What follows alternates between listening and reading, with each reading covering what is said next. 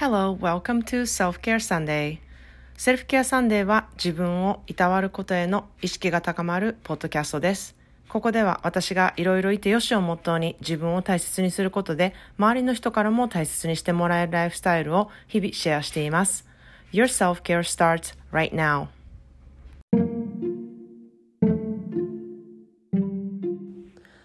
皆さんこんにちは。カリフォルニアからセルフケアスペシャリストのまーちゃんです。いかがお過ごしでしょうか、えー、今日はね、この後セルフケアサンデーのイベントがあります。あの、ホリデー時期の自分へのおもてなし講座なんですけれども、もしかしたらこれをね、あの、聞く前にも受講していただいていることになるのかもしれないんですけれども、あの、とっても楽しみにしています。で、これからのイベントとか、1月からのセルフケアサンデーの案内は公式 LINE からする予定ですので、あの、興味のある方はご登録よろしくお願いします。えー、今日のねテーマは大人になってからのお友達の作り方っていうタイトルでお話したいなって思うんですね。あの先日ワイナリーの同僚とあのちょっと飲みに行こうってことで2人でねあの飲みに行ったんですねで、まあ、彼女は新しく入ってきたワイナリーの接客をしているスタッフのあのマネジメントをしているマネージャーでしてでも私はイベント企画をしているのでもう彼女と密にこうコミュニケーションをとってあのイベントをしていくのにめちゃくちゃ重要な人であの以前もねあの私はポッドキャストでこうお伝えしたように私たちの上司はめちゃくちゃ癖がある人であのほぼ6ヶ月以内で皆さん辞めていくんですよね。で、私が本当に唯一1年以上彼と働いていることに続いている人で、あの、もう4年ぐらいになります。なんかもうそこもめっちゃ自慢したいぐらい、なんか変な癖のある上司がいました。みたいなこと履歴書に書きたいなって思うぐらいあのすごい癖ある人なんですね。なのであの私も新しいマネージャーさんとねこう知り合って一緒にイベントをしていくにもこうコロコロ人が変わるのでめっちゃ大変なんですよ。だけど今回のマネージャーさんはあのめちゃくちゃコミュ力がありましてこの人めっちゃ仕事できるなとかあ人間性めっちゃあるなって思うことがもうすごい多々ありまして、あの結構それをすぐに感じ取れたんですね。で、もうどっかで私頭の隅で、まあ、また辞めるかもしれへんしなって思いながら、こう付き合ってたので、あんまりこう彼女のことを知ろうって思うこともせず、こう淡々ともうね、仕事をこなすっていうことをしていたんですよ。まさにね、あの、この間コラボした花ちゃんが言う省エネで仕事をこなすこなすためのエネルギーを使う場所を決めてお仕事をするっていうあのそういうことをしてたんですね。で特に私はセルフケアのプログラムをこうしているのもあったしワイナリーのお仕事でしかも家事とこういろんなねところにエネルギーをこう分散していかないといけないのでこの省エネの生き方はねあのめちゃくちゃいいなっていうふうに思っているのであの省エネ人間のおすすめっていうタイトルであの省エネで得することを花ちゃんがねあのこの間のポッドキャストでお話しされているのでその、えー、エピソードをね概要欄に載せておきますのでまたちょっとチェックしてみてください。でもちょっと話がそれたんですけれどもあのこのマネージャーさんはニューヨークから最近こうあの夫婦でね引っ越してきた方でまだこの町でお友達がいなくってあの私に直にねお友達になりたいって言われたんですよ。Can I be your friend? って言われたんですよ。で、なんか子供みたいにそんなストレートにはっきり言う人もなんかあんまりいないので、すごい可愛らしい人やなって思ったんですよね。でも、あの、もちろん喜んでって言ったんですけれども、こう実際どこまで友達になれるんやろみたいな風に思ってたんですね。まず職場の人やし、なんかこう関わってややこしいことになるのはちょっと避けたいなって思ったのが正直な私の気持ちだったんですね。でも、まあそんな思いで、こう彼女のインスタとかをね、あの、見てると、まあめっちゃ自分さらけ出してるんですよね。なんかこの、そのね、彼女のインスタを見たら、どういう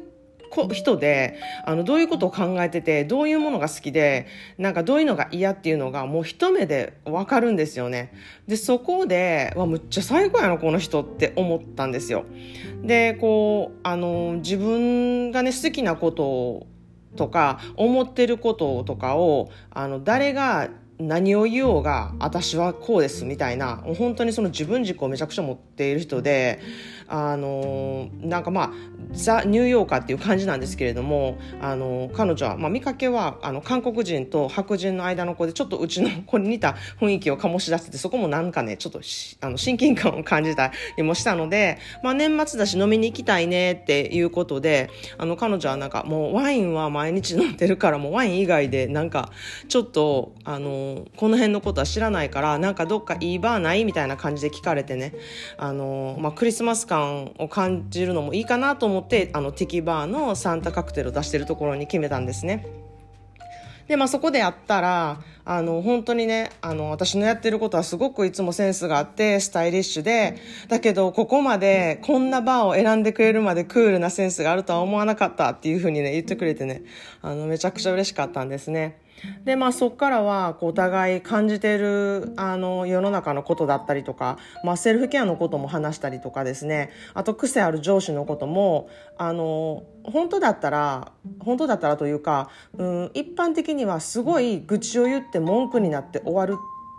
ってなりそうだったのでなんか私そういう方向には行きたくないなと思ったんですけれども、まあ、彼女の言い言ってることを聞いてみようっていう感じであの聞いてたんですけれどもあの彼女はとにかくどうやって仕事場をねみんな楽しくしていくのかそこにフォーカスしていてあの、まあ、癖ある上司のこともあのすごい文句を言うっていうことよりどうやって彼と付き合っていくのがベストなのかなっていう考え方をしていてねあのすごい素敵やなって思ったんですよ。なのでこう愚痴大会みたいにならずにあのこうやってやっていったら、まあ、もうちょっと楽しくなるかなでも大変よねっていう話であの終わったんですね。で、まあ、彼女を見ていてもそうなんですけれどもこうインスタを自己紹介代わりに使うっていうのはすごくいいなと思うんですよ。自分は何が好きで何をどう思ってるかっていうことは文で書くことができますしあの写真も自分で撮った写真っていうのはその人の目線っていうのが見えるので私はすごく好きなんですね。それがこうインスタ映えするかしないかとかじゃなくって自分を表現する一つのツールだなって思うんですよ。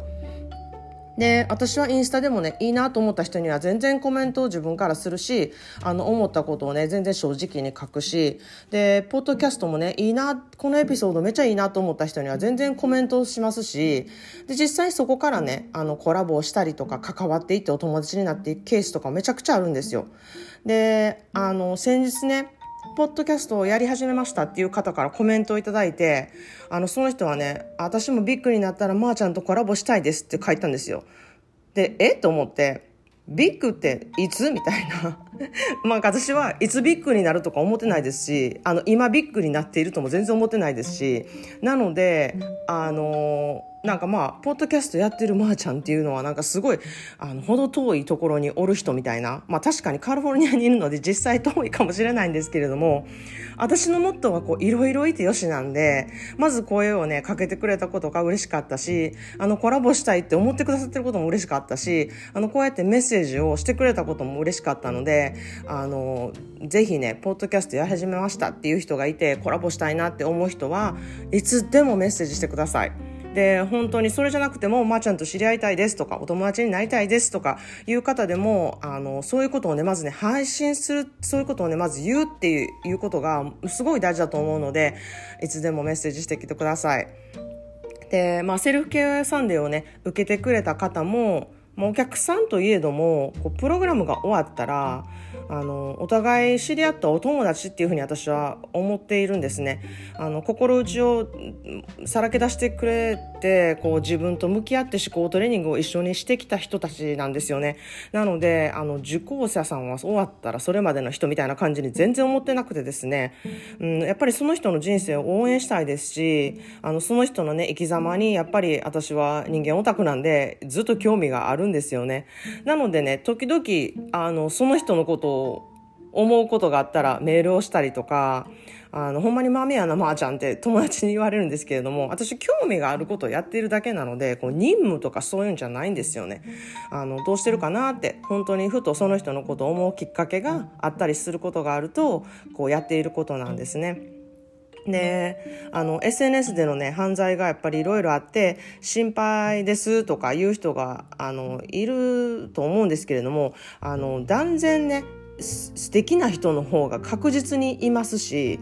あのそそういう人の方がたくさんいますしあの自分がね犯罪する人じゃないのであればあのそういうね素敵な人たちがもっともっと SNS をうまく使ってね人とコミュニケーションをとっていたら SNS 環境がねもっともっといい場所になるんじゃないかなっていうふうに私は思ってるんですね。であとまー、あ、ちゃんよくお友達めっちゃいるねって言われるんですよ。でも友達たくさんってどれぐらいがたくさんって私思うんですよね。でなんでか日本ではあの1年生になったらっていう曲があるじゃないですか。なんか友達100人できるかなみたいな。あの曲に